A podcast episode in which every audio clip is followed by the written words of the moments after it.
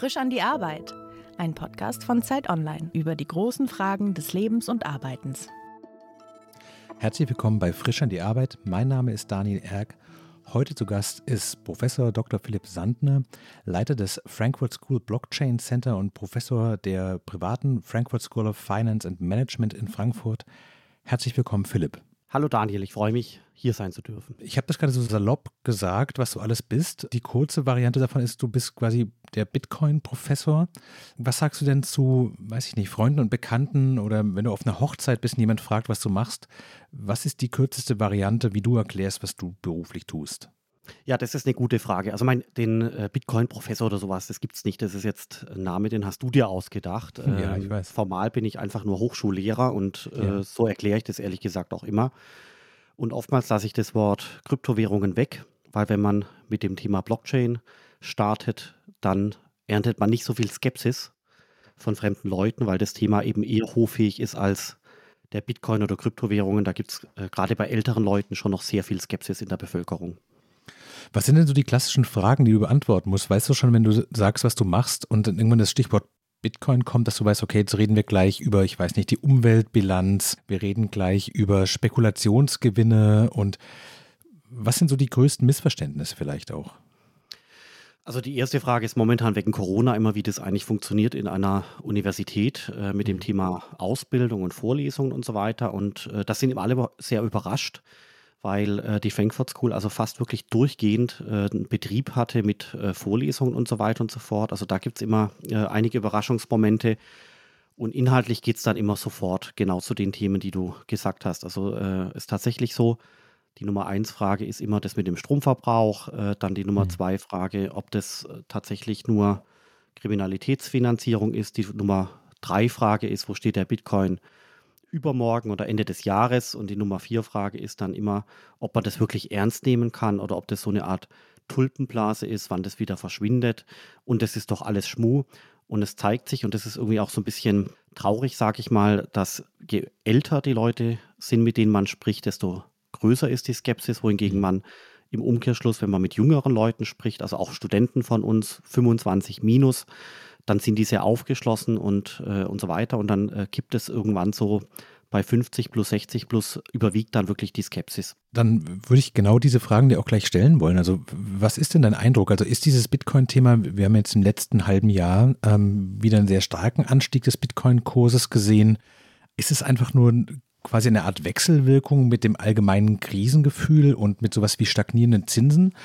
Oder würdest du sagen, das ist tatsächlich einfach eine technische, finanzielle Neuerung, die in solchen Sprüngen einfach in der Realität und im Markt ankommt. Und jedes Mal, wenn man so einen Sprung sieht, dann nimmt das die Öffentlichkeit zur Kenntnis, weil der Kurs eben hochgeht und das auf irgendeine Art spektakulär ist. Aber tut sich da auch wirklich was? Also würdest du als jemand, der sich damit sehr eng befasst, sagen, so, die Entwicklung des Ganzen ist heute deutlich weiter als vor fünf Jahren? Also das Spannende bei der Frage ist natürlich, dass der Bitcoin selber sich ja gar nicht mehr verändert hat. Der verändert mhm. sich auch gar nicht mehr groß, weil er einfach äh, so gebaut wurde und äh, weil äh, bei Bitcoin es quasi unmöglich ist, Updates einzuspielen in das Netzwerk, ja. Mhm. Das heißt, der Bitcoin, so wie wir ihn heute sehen, ist eigentlich im Wesentlichen noch der Bitcoin, der vor ungefähr elf Jahren erfunden wurde.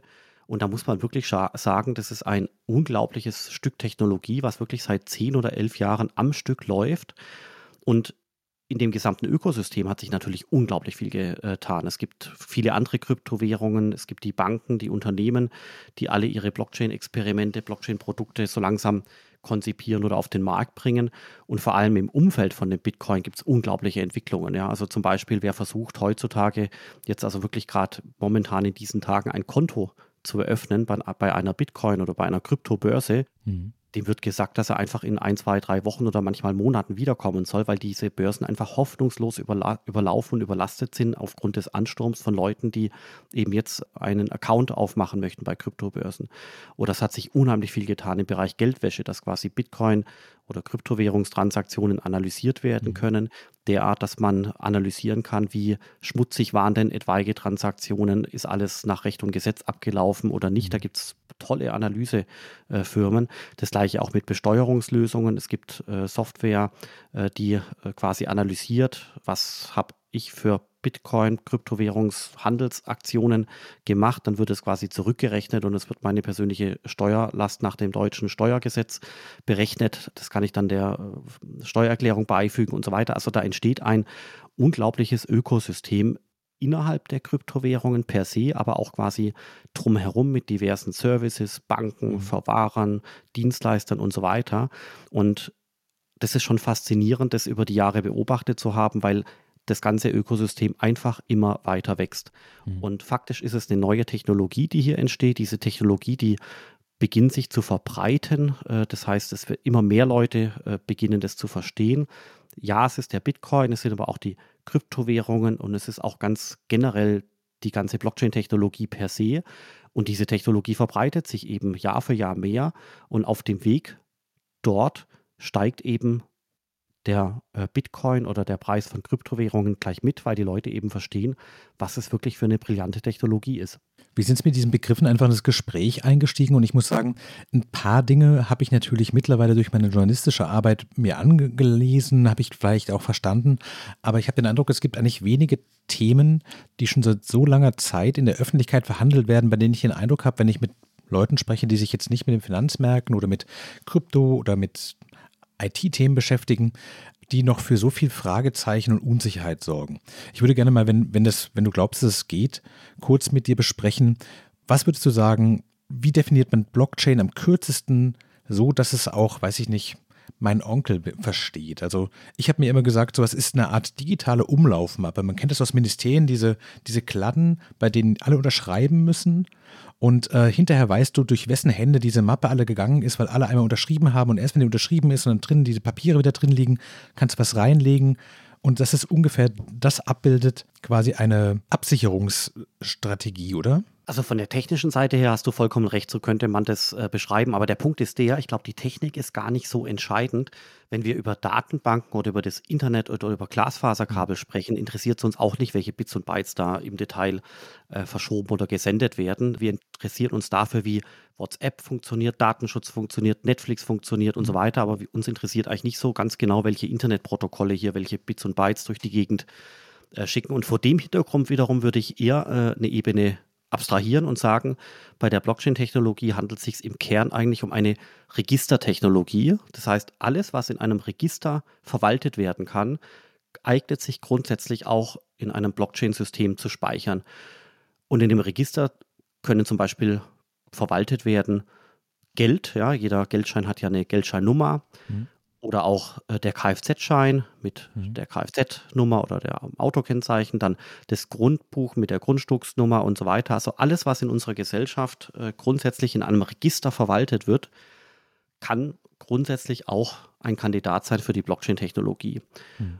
Und wenn man eben in dem Register Wertgegenstände speichert, ja, dann kann das natürlich eben auch so ein Wertgegenstand sein wie äh, der Bitcoin und dann verwaltet das Register, die Blockchain-Technologie letztendlich den Bitcoin, heißt konkret, die Technologie verwaltet, wem gehört welcher Bitcoin und wickelt Transaktionen ab. Wenn ich zum Beispiel von hier, wo ich jetzt gerade sitze, in Köln, nach Südkorea einen Wertbetrag X verschicken will, dann wickelt das quasi die Blockchain-Technologie ab, indem quasi mein Bitcoin umgebucht wird von meinem Konto auf den eines Südkoreaners zum Beispiel. Hm. Ja, das Interessante ist ja quasi bei dem Thema Bitcoin, was ja oft stellvertretende Diskussion steht für die ähm, Vielzahl an Kryptowährungen, weil es die größte, bekannteste und wenn ich es richtig sehe, auch die älteste Kryptowährung ist, dass dort diese Blockchain-Technologie im Grunde die Quelle des Vertrauens ist. Also bei klassischen Währungen muss man dazu sagen, sind es ja immer die ähm, Zentralbanken, also zum Beispiel die EZB in Frankfurt für den Euro, die Fed in den USA für den Dollar, die äh, durch verschiedene Mechanismen Einfluss nehmen können auf den Wert der Währung, Pi mal Daumen. Bei Bitcoin ist es anders. Da ist quasi diese Technik, die Absicherung, dass als Nutzer der Währung, dass du weißt, da kann keiner rumfuschen, das ist nicht manipulierbar. Absolut, genau das ist richtig. Also normalerweise brauche ich zur Verwaltung eines Wertesystems, also ganz ja. konkret die Frage, wem gehört eigentlich was? Ja, wie viel Euro habe ich, wie viel Euro hast du? Dafür brauche ich eigentlich einen zentralen Akteur, eine Bank, die führt quasi eine Tabelle, bildlich gesprochen. Da steht drin, der Daniel hat 100, der Philipp hat 50 und diese Bank administriert quasi diese Tabelle. Und bei Bitcoin handelt es sich wirklich erstmalig um eine Technologie, bei der diese Verwaltung einer solchen Tabelle bildlich gesprochen, ja, also bei der Verwaltung des Registers, kein zentraler Akteur, keine Bank, kein Registerführer oder ähnliches mehr erforderlich ist, sondern das Netzwerk automatisch findet raus, dass der Daniel 100 hat und mhm. der Philipp 50 und ähnlich, ähnliches und all das eben, wie gesagt, ohne zentrale Instanz. In der Blockchain-Sprache würde das eben heißen dezentral. Das heißt, es ist ein dezentrales Netzwerk, weil es gibt kein Zentrum mehr, es gibt keinen zentralen Akteur mehr, der mhm. dieses gesamte Netzwerk quasi administriert. Und insofern ist überhalb der Blockchain-Technologie ein ganz großer Trend am Horizont zu erkennen, nämlich der Trend weg von zentralen äh, Strukturen eher hin zu dezentralen Strukturen. Und das wird äh, auch durch die Blockchain-Technologie maßgeblich vorangetrieben werden. Aber diese Trends sind gar nicht so richtig erkennbar, weil die natürlich äh, sich hinter den Pressemitteilungen äh, um den Bitcoin-Preis immer so ein bisschen verstecken. Ja, mhm. man sieht natürlich den Bitcoin-Preis, der geht hoch und runter und so weiter. Aber im Hintergrund verbreitet sich hier eine Technologie wie nie zuvor weil das eben eine Technologie ist, die dezentrale Koordination ermöglicht. Könnte man sagen, dass sich Bitcoin zum Euro verhält wie eine E-Mail zu einem klassischen Brief? Also im Prinzip hast du vollkommen recht. Also das, das ist ein Beispiel, das bringe ich auch manchmal. Äh, da geht es darum, dass zum Beispiel eine Briefmarke ja etwas ist. Das habe ich früher auf die Postkarte ja. draufgeklebt und dann verschicke ich diesen Urlaubsgruß von Italien nach Deutschland. Das kostet dann 50 Pfennig und die Postkarte ist zwei Wochen unterwegs. So war das mal, ja.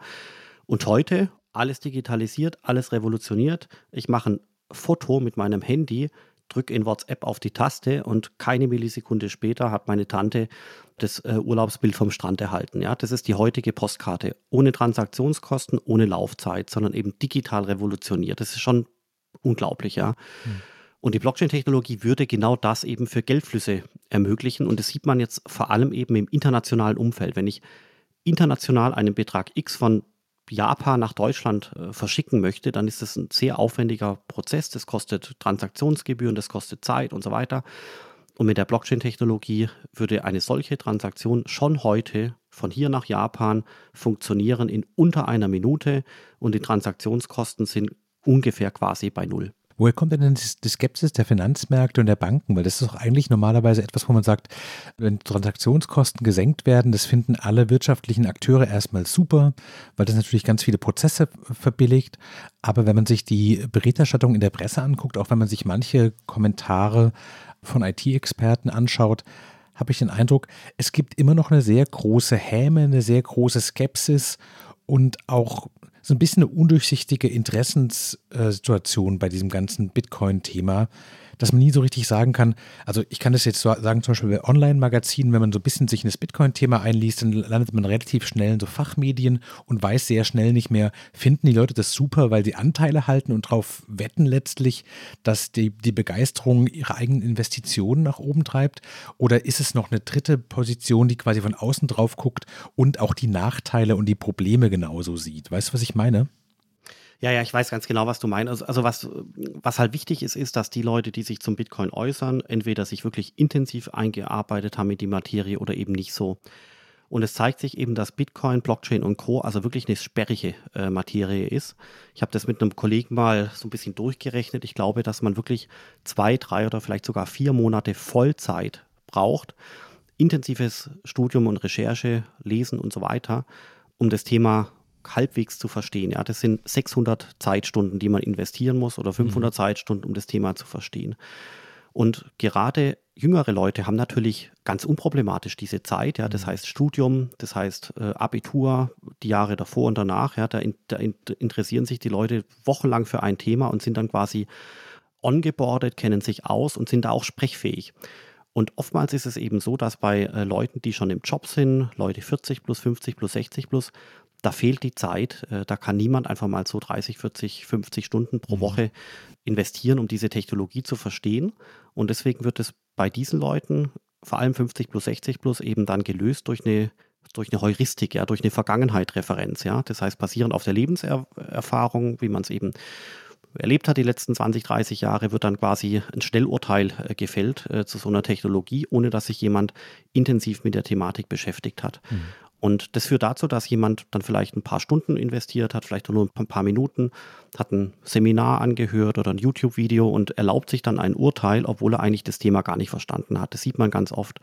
Warum? Weil diese Person eben nicht die 100, 200, 300, 400 Stunden investiert hat, um den Bitcoin, um die Blockchain-Technologie zu verstehen, sondern vielleicht einfach nur ein paar Stunden, vielleicht nur ein paar Minuten und damit einem Bauchgefühl mit der Vergangenheit Referenz äh, dann versucht, ein Urteil zu fällen. Und das führt eben gerade im Fall von Bitcoin mhm.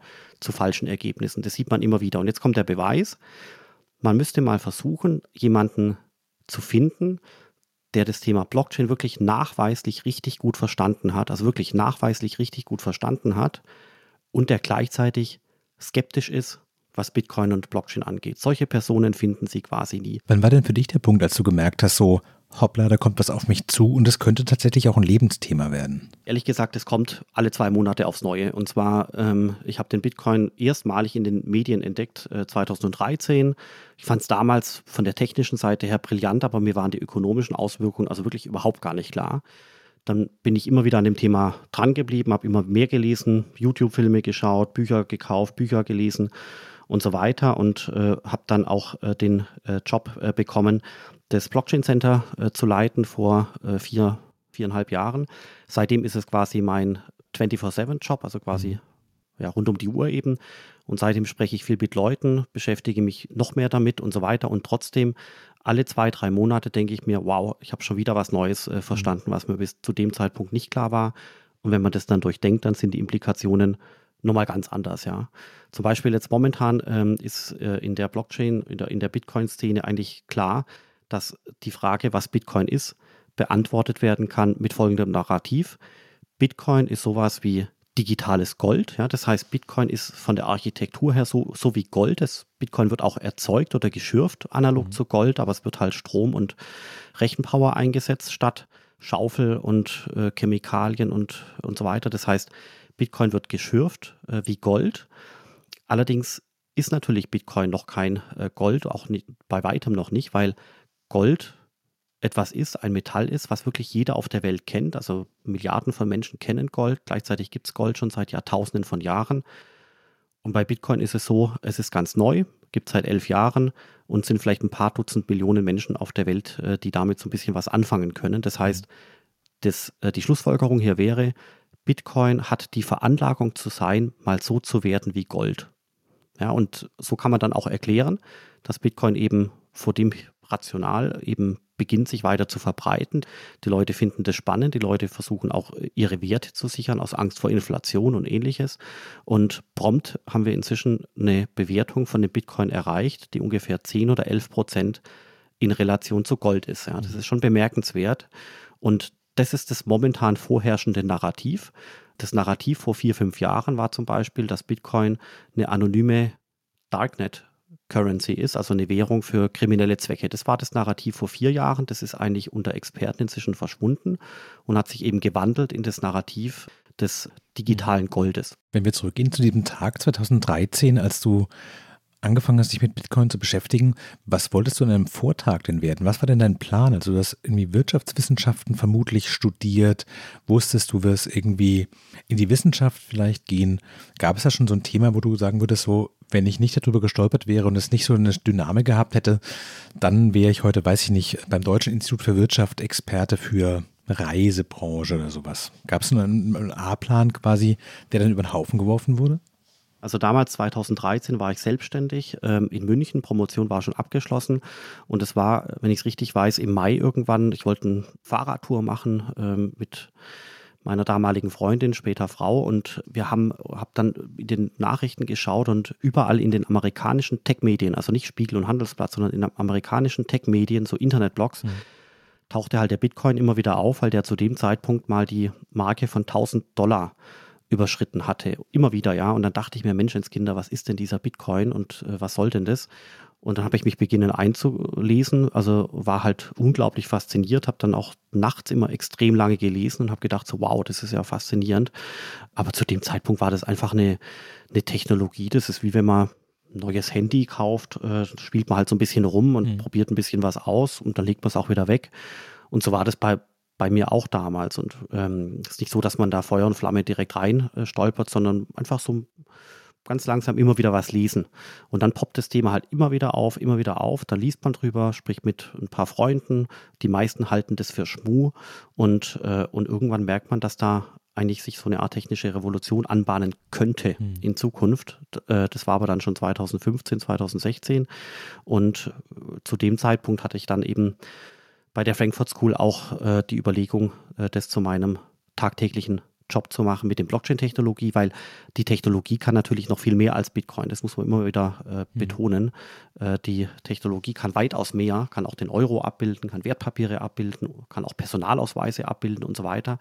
Der Bitcoin ist nur eine und stand heute wirklich mit Abstand die größte Anwendung der Technologie. Mhm. Wir hatten eingangs schon gesagt, dass dieses Thema, also sowohl Blockchain als auch Bitcoin, mit sich bringt, dass man immer wieder die gleichen Fragen beantworten muss. Und ich meine, du hast es ja auch gerade im Gespräch gemacht, dass wir quasi über eine elf Jahre alte Technologie sprechen. Wenn du auf deinen Job so blickst, was sind so denn die Momente, wo du sagst, jetzt macht es gerade richtig Spaß, weil du irgendwie mitten im Thema drin bist, weil sich vielleicht auch technisch was tut, weil vielleicht auch die Akzeptanz in der Bevölkerung steigt? Ähm, gibt es Dinge, die dich speziell motivieren? Ja, also mein, was wirklich toll ist, ist einfach das zunehmende Interesse äh, von Leuten äh, mhm. zu äh, erfahren. Ja, das betrifft die Studenten, die es jetzt wirklich genau wissen wollten. Vor drei Jahren hatte ich eigentlich das Gleiche erklärt als äh, Dozent gegenüber den Studenten, aber jetzt ist das Interesse ein anderes. Äh, die Leute fragen nach, die Leute wollen dann ihre Masterarbeit bei mir schreiben. Das heißt, das Interesse ist wirklich ganz anders und ist wirklich eine, eine Neugier und die Leute sind dann teilweise auch dankbar und hoffnungsvoll, dass ich ihnen helfen kann, irgendwie mit dieser Technologie zurechtzukommen. Jetzt bei den Studenten, das ist toll. Dann du, Daniel, äh, du hast gefragt, ob äh, wir hier ein Interview äh, machen können. Finde ich auch klasse, ja. Vor drei Jahren hätte das noch keiner gefragt. Das heißt, das Interesse nimmt zu und es sind auch keine Suggestivfragen mehr, so nach dem Motto, ja, ist alles Schmu, sondern äh, stattdessen äh, geht es eigentlich eher darum, wirklich ganz in aller Offenheit zu überlegen, was ist denn eigentlich jetzt die Technologie? So sind wir auch in das Gespräch gestartet. Also mhm. das, die Offenheit finde ich klasse, das macht richtig Spaß. Und dann noch vielleicht eine kleine Anekdote. Gestern habe ich eine E-Mail bekommen von einem älteren Herr, äh, der ist äh, schon in Rente und äh, berät aber eben trotzdem Firmen als äh, schon Pensionär, also nach seiner mhm. Äh, aktiven Zeit. Da gibt es ja verschiedene Netzwerke. Und er hat halt darum gebeten, äh, dass man ihm und seinen Leuten um ihn herum mal das Thema Bitcoin und Blockchain erklärt. Und das ist auch neu. Äh, und zwar vor dem Hintergrund, was ich vorher gesagt habe, ist es echt so, dass die Leute 50 plus, 60 plus oder 70 plus, die, die entwickeln eine ganz große Skepsis gegenüber Bitcoin. Und das ist auch richtig tief drin. Also die, die lassen das, das gar nicht richtig ran, äh, dieses ganze Thema Blockchain und Bitcoin. Aber wenn jetzt quasi jemand 50 plus, 60 plus äh, mich bittet, mal einen Vortrag zu halten zu dem Thema, ein bisschen für Aufklärung zu sorgen, dann sind wir schon so weit, dass auch jetzt Leute in einem höheren Alter beginnen, äh, ihre Skepsis so ein bisschen abzulegen und einfach offen zu fragen, was ist es? Äh, ich möchte so ein bisschen, ich möchte meine Vorurteile jetzt ablegen, ich möchte das Thema jetzt verstehen. Und das finde ich klasse, weil da, äh, da entsteht einfach wirklich offenes, ehrliches Interesse. Was mhm. ist es? Und aus meiner Sicht äh, kann ich die Frage natürlich auch beantworten. Bitcoin ist nicht nur eine Technologie, sondern Bitcoin ist eigentlich so eine Art Rohstoff. Ja, Rohstoffe sind eigentlich sowas wie Metalle, Gold, Silber, Platin, oder andere Chemikalien, Bohr, Uran und so weiter, die alle paar Jahre wird mal ein neuer chemikalisches Element entdeckt, ja. Und mit dem Bitcoin wurde aus meiner Sicht, das ist meine Lesart, wurde jetzt erstmal ein digitaler Rohstoff entdeckt, also quasi auch etwas, was knapp ist. Das Vorkommen ist beschränkt und man kann es auch nicht anfassen, es ist digital, aber es ist eben auch knapp. Und mit Bitcoin ist, glaube ich, äh, das erste Mal ein sogenannter digitaler Rohstoff, also ein Commodity mhm. erfunden worden. Deswegen auch die große Ähnlichkeit zu Gold. Und mit anderen Kryptowährungen, wie zum Beispiel Ethereum und so weiter, sind dann in der Folge weitere auch ähnliche faktisch Rohstoffe oder Commodities äh, erfunden oder entdeckt mhm. worden. Das ist meine Lesart, was hier passiert. Und die verbreiten sich eben jetzt ähm, in der Bevölkerung. Mhm. Wenn du guckst, welche Hoffnung du mit dem Job als äh, Professor in der Uni, mit dem, als Leiter des äh, Blockchain-Centers, was du damit verbunden hast, also was deine Hoffnungen waren, erfüllt sich das? Also ist es so, wie du es dir vorgestellt hast? Das ist eine gute Frage, weil ich habe noch nie drüber nachgedacht, äh, Daniel. Also ich glaube, man, was möchte man? Man möchte eigentlich einen Job haben, der Spaß macht. Und äh, wann macht ein Job Spaß? Zumeist dann, wenn man irgendwie ein bisschen was bewirken kann, wenn man vielleicht jungen Leuten was beibringen kann, wenn man zur Aufklärung beitragen kann, wenn in seinem kleinen Wirkungskreis man irgendwie die Chance hat, was zu bewirken. Also wenn ich nicht nur Papier von links nach rechts schiebe, weil ich mhm. irgendwelche Formulare ausfüllen soll, sondern wenn ich irgendwie einen kleinen Impact habe, in meinem klitzekleinen Uni-Wirkungskreis mit meinen 30 Studenten zum Beispiel, ja. Und für mich ist das wichtig und das tritt auch ein und das finde ich ehrlich gesagt gut. Und insofern macht mich mein Job wirklich sehr zufrieden, weil man merkt, äh, also ich, ich kann jetzt die Welt natürlich nicht verändern, wie will man das auch, aber in meinem kleinen Wirkungskreis, das sind die Studenten, das ist Blockchain Center und ein paar Leute drumherum, da merke ich, dass man halt äh, irgendwo ein bisschen was verändern kann und dass die Leute, dass man die Leute irgendwo inspiriert wenn du so auf dein Wirkungsfeld drauf guckst, weil du das gerade sagtest mit den Veränderungsprozessen und dir was wünschen dürftest. Also angenommen, diese berühmte Fee käme vorbei und würde sagen, Philipp Sandner, du darfst dir drei Dinge wünschen. Was wäre so dabei? Wäre das mehr Offenheit in der allgemeinen Bevölkerung? Mehr Zeit, um vielleicht auch so zu erklären, was Sache ist? Mehr Aufmerksamkeit? Ich glaube, das das, was ich mir als allermeisten wünschen würde, ist, dass die Leute eine größere Offenheit haben, äh, sich mhm. mit Dingen äh, zu beschäftigen und dass die Leute nicht einfach mal innerhalb von der ersten Sekunde Diskussion zu Bitcoin kriegst du erstmal eine äh, Watschen und es heißt, das ist eine Tulpenblase, Stromverbrauch, Kriminalitätsfinanzierung. Das ist einfach alles wirklich absoluter Quatsch, ja. Das heißt, die Leute sollen sich erst überlegen, was ist das eigentlich? Habe ich überhaupt die Fähigkeit, hier eine Meinung zu haben oder habe ich einfach nur ein Bauchgefühl? Habe ich mich eingelesen? Darf ich eine Meinung haben? Und wenn nein, äh, dann würde ich mir einfach so viel Offenheit wünschen, dass die Leute sich wirklich intensiv mit dem Thema beschäftigen, wenn sie es interessiert und ansonsten einfach offen und ehrlich auch zugeben, na, ich kann mir da keine Meinung erlauben, weil mhm. ich kenne mich nicht aus. Ist auch in Ordnung, ja. Aber dieses direkte Abwatschen, äh, nur weil man irgendwie ein Bauchgefühl hat, das ist eben das Gegenteil von Offenheit. Das würde ich mir ehrlich gesagt wegwünschen, wenn es irgendwie geht. Du bist bei diesem ganzen Thema ja nicht nur quasi als Profi mit drin, sondern auch, wie man im Gespräch auch merkt, mit sehr viel Herzblut. Gibt es manchmal Momente, wenn du sagst, du arbeitest dich da auch in den Abenden ein und du bist da sehr engagiert bei und beantwortest auch im Privaten immer wieder die gleichen Fragen. Gibt es diesen Punkt, wo du denkst, hätte ich doch mal mich, weiß ich nicht, auf Derivate spezialisiert, über irgendwas, wo man nicht bei Hochzeiten, Partys, bei jedem Gespräch in der Verwandtschaft wieder die gleichen Fragen beantwortet. Hast du diese Sehnsucht nach einem ganz anderen Job, der nicht so viel vielleicht auch mit deiner persönlichen Begeisterung zu tun hat manchmal? Also momentan ehrlich gesagt überhaupt gar nicht. Ich glaube, das ändert sich über die Jahre. Das kann sein, dass sich so ein Gefühl vielleicht in ein paar mhm. Jahren äh, entwickelt, wenn man es dann einfach satt hat vielleicht, ja. Aber Stand heute gar nicht. Und zwar deswegen nicht, weil es ist ja vorgezeichnet, was passiert. Ja, das Thema Blockchain wird wirklich jeden Monat äh, wird sich das weiter verbreiten. Es gibt unterschiedliche Aspekte wie Kryptowährungen, Decentralized Finance und so weiter. Das wird sich weiter verbreiten. Da werden Firmen gegründet, da werden Startups äh, aufgebaut, da äh, werden Leute ausgebildet, das ganze Ökosystem wächst, es werden neue Verbände gegründet, das Thema setzt sich fest in den Unternehmen.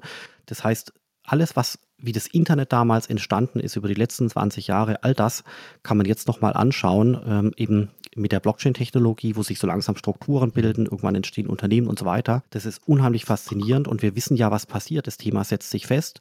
Auch ich glaube, bin auch der Meinung, dass der Bitcoin noch weiter steigen wird. Ich glaube auch, dass das Blockchain-Center wachsen wird. Ich glaube auch, das Interesse in der Bevölkerung nimmt zu. Ich glaube auch, Entscheidungsträger entdecken das Thema zunehmend für sich. Das ist alles wirklich positiv und und deswegen freue ich mich auch auf die nächsten Jahre, weil, weil eigentlich das Thema sich gut entwickeln äh, dürfte. Und mhm. ich glaube, wir sind in Frankfurt wirklich gut da aufgestellt mit dem Blockchain Center. Und deswegen glaube ich, dass es wirklich toll ist, in einem Bereich äh, zu arbeiten, der eben wächst. Ich hatte ja. mal das, äh, das Buch gelesen von der Sheryl Sandberg, die war zu dem Zeitpunkt COO von Facebook mhm. und hat einen äh, Karriereratgeber geschrieben, den hatte ich mal bei einer Autofahrt angehört, einfach aus Interesse. Und sie hat gesagt, sie gibt jungen Leuten und insbesondere jungen Frauen einen Tipp, man soll dorthin gehen, wo etwas wächst. Weil wenn irgendetwas wächst, ja, eine Firma, eine Technologie, ein Bereich, ein Land, egal was, wenn etwas wächst, dann kann man eben als junger Mensch auch mitwachsen. Und das fand ich unheimlich schlau, weil das Gegenteil wäre ja, dass man vielleicht arbeiten würde in einem Bereich, der kleiner wird, ja, eine, vielleicht eine Branche, die vielleicht schrumpft oder sowas. Ja, sich dort zu behaupten, mhm. ist nicht einfach. Und insofern äh, ist das wirklich ein ganz wesentlicher Gedanke, äh, der mich auch so ein bisschen geprägt hat, zu sagen, es macht unheimlich äh, Spaß, in einem wachsenden Bereich zu arbeiten, weil da mhm. auch sehr viel Dynamik drin ist. Das klingt jetzt nun wirklich nicht nach einem 9-to-5-Job, was du machst. Woher weißt du denn, wann für dich Feierabend ist? Also wann sagst du so, für heute No more Blockchain, keine Bitcoin-News mehr, ich gucke mir keine Kurse mehr an, ich lese auch keine Papers mehr, ich gucke in keine Mailinglisten mehr rein. Das war's. Ich glaube, das sagen einen in meinem Fall äh, die kleinen Kinder vom Alter her drei und fünf. Da merkt man dann, wenn man wieder einen Abend lang am Computer sitzt, merkt man, dass man beginnt, was zu verpassen. Dass die Kinder ins Bett gegangen sind, man hat sie nicht gesehen. Und das wird auch durch das Homeoffice-Thema viel eklatanter. Ja. Früher war ich vielleicht verreist oder saß im Büro, war gar nicht zu Hause und sind die Kinder natürlich auch ins Bett gegangen. Aber hier hört man, äh, wird Zähne geputzt, gibt so ein bisschen Geschrei, dann gehen die ins Bett und man hat es nicht mitgekriegt. Ja. Und wenn es soweit ist, dann merkt man so, ui, mhm. jetzt äh, passieren Dinge, an denen man ist man nicht mehr beteiligt und da muss man aufpassen, dass es nicht zu viel wird. Und dieses zu viel werden ist gerade in einem wachsenden Bereich, wie vorher beschrieben, äh, gefährlich, weil wachsender Bereich bedeutet ja, ich müsste ständig neue Leute einstellen von Geld, was ich nicht habe, um quasi diesem Wachstum Schritt zu halten, weil ständig kommen neue E-Mails, WhatsApps, ständig ruft jemand an und so weiter. Wachstum heißt ja, dass ständig mehr passiert. Und das macht natürlich Spaß, aber es ist sehr fordernd, weil man auch ständig überlegen muss, vielleicht kann ich manche Dinge auch plötzlich nicht mehr machen, mhm. weil es einfach gewachsen ist und weil man keine Leute einstellen konnte, weil man keine findet oder weil es Geld eben fehlt oder wie auch immer. Und deswegen ist das immer äh, ein ständiger Abgleich mit, äh, mit der Überlegung, was mache ich noch, damit es, weil es Spaß macht, weil man noch was machen kann, weil es noch reinpasst sozusagen. Und da wann mhm. äh, müsste ich es vielleicht auch versuchen, nicht mehr zu machen, weil es dann einfach zu viel wird. Würdest du sagen, du bist hier in all dem ein guter Chef? Da müsste man natürlich äh, die Mitarbeiter äh, fragen. Nee, du, du, dir selbst. Kannst du dir Feierabend geben, kannst du dich gut loben, bist du quasi mit deiner eigenen Leistung zufrieden und kannst auch mal sagen, so, genug mm, Überstunden ja, angesammelt? Ja, ich denke schon. Also ich glaube, ja. ich kann, also soweit ich das beurteilen kann, mein, gut, man wird über, wenn's, wenn man älter wird, sieht man dann die Dinge mit anderen Augen, aber jetzt momentan würde ich wirklich behaupten, das, äh, das macht schon irgendwo alles Sinn gibt ein paar Dinge, die würde ich ändern, wenn ich es ändern könnte. Ehrlich gesagt mhm. könnte ich es ändern, aber ich tue es nicht. Zum Beispiel, ich, es gibt so ein paar Dinge, die schiebe ich immer vor mir her. Monate, Jahre lang. wenn es geht, könnte ich das abschalten, aber da muss ich mir schon auch zugestehen, das ist mein Problem. Äh, ich könnte es ja theoretisch machen, aber das nervt mich. Und ansonsten äh, denke ich mal, gibt es natürlich wie immer ein paar Dinge, die einen, äh, die einen stören, die man äh, sich irgendwie anders wünschen würde. Ähm, aber ansonsten denke ich mal, auch mit dem ganzen Corona-Homeoffice und so weiter, äh, ist es also ist es irgendwo absolut äh, tragbar. Und ähm, was momentan natürlich fehlt, sind wirklich die, die persönlichen Treffen mit Leuten, auch die Zufallsbekanntschaften auf irgendeiner Konferenz oder sowas. Das fehlt halt momentan total. Auch die Betreuung von Studenten immer nur am Handy und per WhatsApp und äh, im Internet per E-Mail. Also das ist schon eine mühsame Angelegenheit ohne persönlichen Kontakt. Die jungen Leute stört es, glaube ich, gar nicht so sehr. Ja? Die sind in Ordnung, wenn man nur telefoniert, aber irgendwo äh, fehlt da äh, so ein bisschen der, die, die persönliche, äh, man kommt sich halt vor wie so ein Roboter, ja. Man sch schreibt E-Mails wie, wie verrückt und irgendwo das Menschliche mit dem Studenten zusammen im Büro sitzen und sagen, so jetzt mach's doch mal so, denk mal so drüber nach. Mhm. So das Menschliche geht da so ein bisschen äh, vor lauter Elektronik verloren. Du hast vorhin beschrieben, dass diese Bitcoin- und Blockchain-Thematik eigentlich von außen in dein Leben so reingeschwappt ist? Gibt es einen Beruf, von dem du sagst, so, das hätte ich eigentlich auch gerne gemacht, aber diese ganze Dynamik hat sich so in so eine Richtung entwickelt, dass äh, dann das eine zum anderen geführt hat, so Pfadabhängigkeiten, die in so Erwerbsbiografien einfach drin sind, wo du manchmal denkst, eigentlich schade drum, das wäre die zweite Leidenschaft gewesen. Ich glaube, wenn es äh, was gibt, dann das Thema äh, Unternehmer sein von irgendeiner, von einem digitalen Firma ähm, irgendwo im Digitalisierungsbereich eine, ein Startup aufbauen, äh, sofern möglich, das dann auch wachsen zu lassen, hoffen, dass es nicht insolvent geht und so weiter. Also ich, hat, ich hatte diverse Firmen gegründet, die haben auch alle ganz okay funktioniert, nicht immer super, aber äh, okay. Aber ich glaube, da einfach so eine Firma weiter aufbauen, dass sie weiter wächst und größer wächst mit ein paar Dutzend Mitarbeitern und so weiter und so fort. Und dann irgendwann sind es 100 oder 200 Mitarbeiter das ist was, äh, würde ich sagen, das wäre auch eine alternative Variante gewesen. Und ganz im Ernst, es ist sicherlich ähnlich intensiv und ähnlich anstrengend, äh, weil natürlich dann auch so eine Art Wachstum zu beobachten wäre mit all seinen Vorteilen und Nachteilen. Ich glaube halt vielleicht noch ein, ein Punkt, Daniel, der ist mir noch eingefallen. Ich glaube halt, man muss sich so ein bisschen anschauen, welchem Lebensalter man ist. Jetzt bin ich 41. Und wenn ich jetzt eben auch Zeit investiere, dann habe ich ja später noch was davon. Ja, das heißt, ich lerne was, ich beschäftige mich mit dem Thema, ich verstehe die Technologie, ich lerne Leute kennen. Alte sind ja quasi Assets in Anführungszeichen, auf die kann ich ja in fünf Jahren dann zurückgreifen mhm. und sagen, Mensch, damals habe ich den X kennengelernt oder die Y. Und deswegen glaube ich, lohnt sich schon äh, in dem Alter 25 bis 45 äh, auch Gas zu geben und sehr ähm, gerne auch vielleicht ein paar Stunden mehr zu arbeiten, als man muss, weil, weil es dann halt noch die Chance gibt, die relativ hoch ist, dass diese eingesetzte Zeit hinten raus eben auch noch zu was führt. Hattest du denn als Kind irgendwie einen Traumberuf, von dem du dich verabschieden musstest oder wo du sagen würdest, das wäre, wäre ich eigentlich gerne geworden, so jenseits von Unternehmer? Also als also den Daniel Düsentrieb äh, fand ich damals äh, ganz toll. Äh, du wirst den auch kennen, gell? Wir sind ja äh, ähnlich alt, aber äh, das ist ja quasi so eine Erfinderfigur. Selbstverständlich der große Bastler bei Donald Duck, ja. Ja, so eine Erfinderfigur von Walt Disney. Also der, den fand ich gut, den Daniel Düsentrieb. Und ansonsten, ich wollte tatsächlich mal Lehrer äh, werden. Da bin ich jetzt ja als Hochschullehrer gar nicht so weit davon entfernt. Von beidem nicht, ehrlich gesagt. Also von der Findung neuer Technologien auf dem einen Ende des Spektrums und vom Lehrer sein am anderen Ende des Spektrums. Hast du nicht eine ganz gute Mischung aus beidem gefunden, oder? Ich glaube, ja, das ist äh, möglich. Mein gut, was, was wären denn alternative Szenarien gewesen? Ich habe ja BWL studiert oder mit Wirtschaftsinformatik. Es wäre eine Alternative gewesen, zum Beispiel man geht zu irgendeinem Konzern oder zu einer Bank ist dort in irgendeiner Abteilung und äh, wird dann Abteilungsleiter oder Gruppenleiter oder irgendwie sowas. Und das ist auch sicherlich irgendwie spannend, ja, in so einem, in so einem mhm. großen System unterwegs zu sein. Habe ich eine tolle Visitenkarte, da steht Siemens drauf oder Daimler, ja, das ist sicherlich toll. Aber was mich dort halt ehrlich gesagt schon ein bisschen abschreckt, ist diese, diese ganze die politische Ebene und die ganze Selbstadministration, äh, dass da ein mhm. Prozess quer durch die gesamte Hierarchie verläuft und bis irgendwas passiert ist, vergehen drei, vier Wochen und man muss sich mit abstimmen mit ganz vielen Leuten und muss immer schauen, dass man auch unausgesprochene Regeln äh, beachtet, weil es irgendwelche äh, Pfründe gibt, die man nicht kennt, mhm. die man dann aber beim Mittagessen irgendwo kennenlernen muss und so weiter. Also ich, wenn ich mir das so überlege, wär, das wäre im Prinzip eine Welt, die wäre nichts für mich. Würdest du sagen, du hast eine Berufung zum Beruf gemacht? Hm, also schwierig zu sagen. Ich, also insofern schon, dass ich mich mit ähm, dem Thema Technologie, Digitalisierung äh, beschäftigen kann, äh, dass ich mit jungen Leuten zu tun habe. Das ist sehr, sehr, sehr inspirierend. Wir haben auch an der Frankfurt School wirklich tolle Leute, muss man wirklich äh, betonen. Und wenn ich das alles zusammenschmeiße, ist es, glaube ich, schon so, dass das äh, eine gute Mischung mhm. abgibt. Aber eine Berufung, gibt es sowas wie eine Berufung überhaupt oder würde man das eher später in der Rente ex post betrachten können? Und nicht jetzt, wo man da irgendwo so ein bisschen im Hamsterrad ist. Denkst du denn in diesen Tag manchmal zu sagen, sowas, irgendwann kommt diese Rente und ist es dann eher was, was dich erschreckt, zu sagen, so, oh Gott, das hört ja irgendwann auf und das ist ja mein Leben irgendwie auch, diese Arbeit und auch meine Begeisterung? Oder ist es eher was, dass du denkst, so, raus aus diesem Hamsterrad, raus aus diesem Alltagsdruck und würde ich nur noch genau die Sachen machen, die einen interessieren? Ach ja, ab und zu denkt man sich das schon. Also und äh, das, das, was ist denn das Hamsterrad ganz konkret? Das Hamsterrad jetzt in meinem Fall ist halt einfach, also wirklich Millionen von E-Mails. Also wirklich einmal, einmal eine Stunde mhm. weg vom Computer, bumm, 50 E-Mails. Also mit Newslettern und Spam und allem möglichen. Oder und dann mal irgendwie einen Tag verreist auf irgendeinem Workshop oder irgendwo hin, Konferenz, nach Hause kommen, 200 E-Mails. Und das hört halt nie auf. Das ist, äh, das ist wie, wie Laubkehren eigentlich. Ja, du gehst raus, kehrst das Laub, nächsten Morgen äh, wieder Laub da, kehrst es weg, nächsten Morgen wieder alles voll. Also das, das empfinde ich tatsächlich als relativ negativ, weil das, äh, weil es nie aufhört, ja.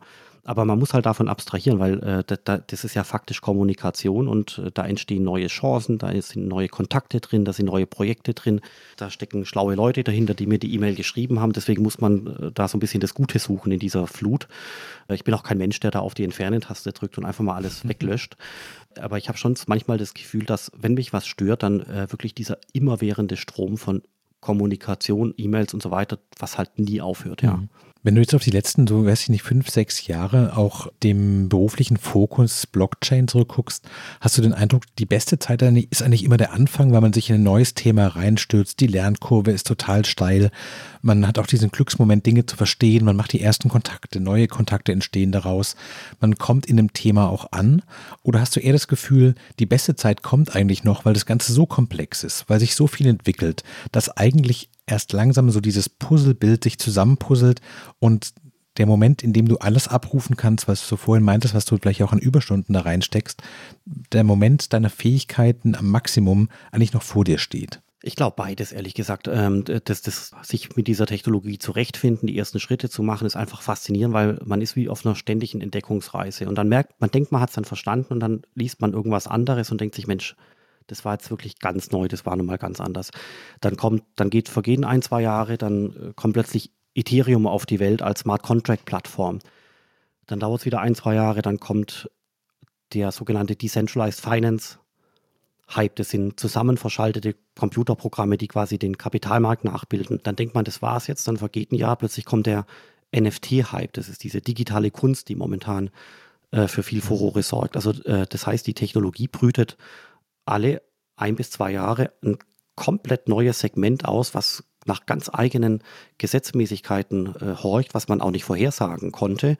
Und plötzlich ist es da und man muss sich quasi schon wieder in diesen Unterbereich äh, mhm. eindenken. Man hat natürlich gewisse Vorteile, weil man den alten Bereich, dann den Mutterbereich schon kennt, ja, die Technologie und was da dazugehört. Aber plötzlich geht schon wieder ein neues Segment auf, mit dem man sich beschäftigen kann. Insofern ist es, ist es quasi so eine immerwährende, dauerhafte Entdeckung.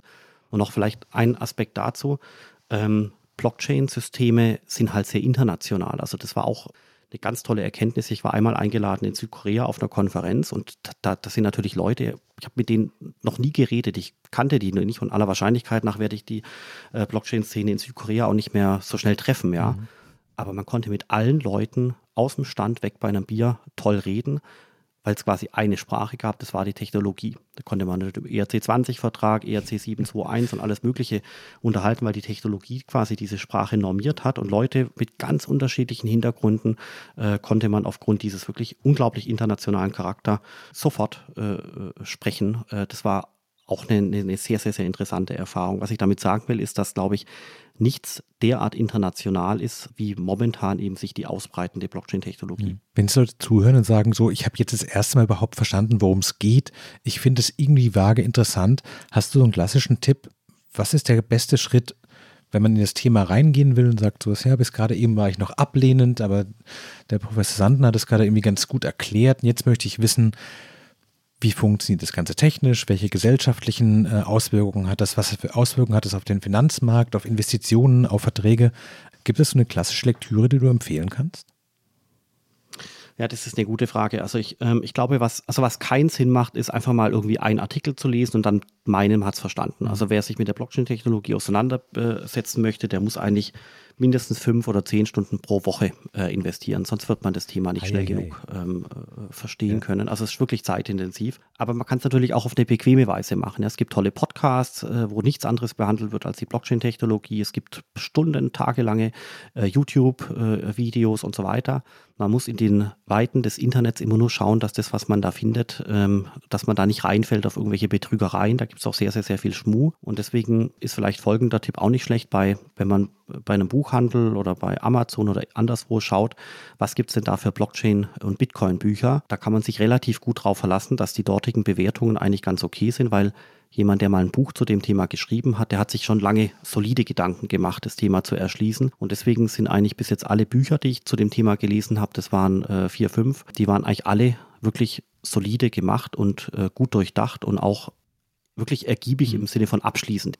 Auch charmant, dass bei so einem dynamischen Thema wie Blockchain und Bitcoin ein ausgerechnetes gute alte Buch die verlässlichste Informationsquelle ist. Gefällt mir gut. Das war frisch in die Arbeit heute mit Professor Dr. Philipp Sandner von der Frankfurt School of Finance and Management, Leiter des Frankfurt School Blockchain Centers und Mitglied des Fintech-Rats des Bundesministeriums der Finanzen. Philipp, vielen Dank für deine Zeit, vielen Dank für deine Geduld und deine Erklärungen. Ihnen zu Hause vielen Dank, dass Sie zugehört haben. Wenn Sie Fragen an mich oder an Philipp Sandner haben, schreiben Sie uns gerne eine E-Mail an frischandiearbeit.zeit.de.